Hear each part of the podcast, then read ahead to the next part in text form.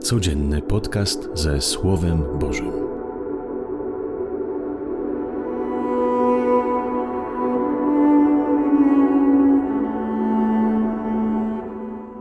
Z Ewangelii według świętego Łukasza. Jezus powiedział do faryzeuszów i do uczonych w prawie: Biada wam, ponieważ budujecie grobowce prorokom, a wasi ojcowie ich zamordowali. Zatem dajecie świadectwo i przetakujecie uczynkom waszych ojców, gdyż oni ich pomordowali, a wy im wznosicie grobowce. Dlatego też powiedziała mądrość Boża: Poślę do nich proroków i apostołów, a niektórych z nich zabiją i prześladować będą. Tak na to plemię spadnie kara za krew wszystkich proroków, która została przelana od stworzenia świata, od krwi Abla aż do krwi Zachariasza, który zginął między ołtarzem a przybytkiem. Tak, mówię wam, zażąda się zdania z niej sprawy od tego plemienia. Biada wam uczonym w prawie, bo wzięliście klucze poznania, sami nie weszliście, a przeszkodziliście tym, którzy wejść chcieli. Gdy wyszedł stamtąd, uczeni w piśmie i faryzeusze poczęli gwałtownie nastawać na niego i wypytywać go o wiele rzeczy. Czyhali przy tym, żeby go pochwycić na jakimś słowie. Oto słowo Pańskie. Chwała Tobie, Chryste.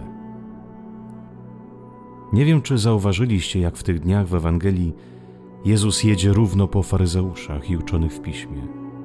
Nie na grzeszników, jakby niektórzy z nas chcieli, ale na najpobożniejszych z najpobożnych. Jedzie po tych, którzy suchej nitki nie zostawią na grzeszniku.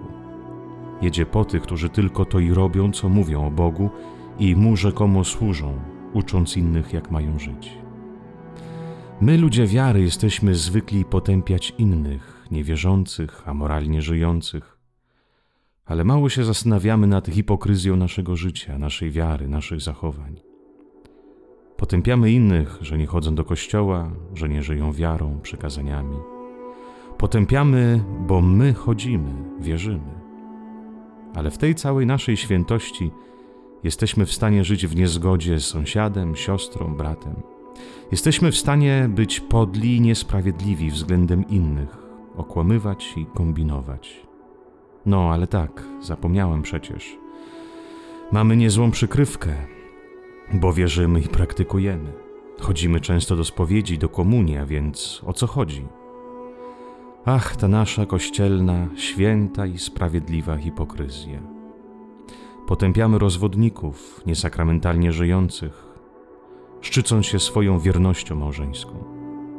Wiernością na papierze, wiadomo, nie w życiu, bo tak naprawdę już się ze sobą od lat nie rozmawia i się dalekim jeden od drugiego pod każdym względem, tym cielesnym i duchowym. Wypominamy dzieciom, bliskim, znajomym, że się nie modlą, że nie chodzą na mszę świętą, a my chodzimy i to zawsze, modlimy się co dnia. Pięknie. Chodzimy na mszę i na tej mszy myślimy o dniu jutrzejszym albo życiu generalnie. Chodzimy na mszę, tak, no właśnie. Często chodzimy na mszę, ale w niej nie uczestniczymy, ale tylko jesteśmy ciałem.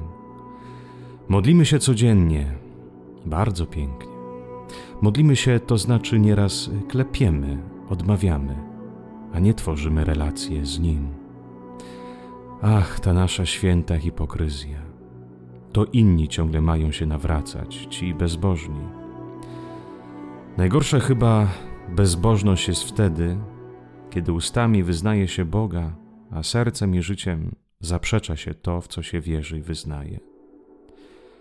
Czym bardziej słucham Jezusa i tego, jak zaprasza każdego z nas, a szczególnie mnie, zająć się swym sercem, tym coraz mam mniej sił i ochoty poprawiać innych bo widzę, ile jest we mnie niespójności i hipokryzji. Oczywiście, ta moja podwójność jest upiększona autorzowymi kwiatami, dlatego tak trudno ją we mnie rozpoznać. Zapraszam Cię do modlitwy. Panie, Ty nie przychodzisz, by sądzić. Ty nie chcesz, pokazując prawdę o mnie, zwalić mnie z nóg i dobić. Pokazując mi moją dwulicowość, chcesz wyprowadzić mnie na światło Chcesz, bym odzyskał swoje prawdziwe ja. Chcesz mnie wydostać z życia nijakiego, czyli zakłamanego. Pomóż mi, bym nie przykrywał swoją hipokryzję ani Tobą, ani wiarą, ani swoimi wartościami. Ucz mnie patrzeć na siebie krytycznie, nie po to, by siebie dobijać, ale po to, by wzrastać. Amen. Życzę Ci miłego i dobrego dnia.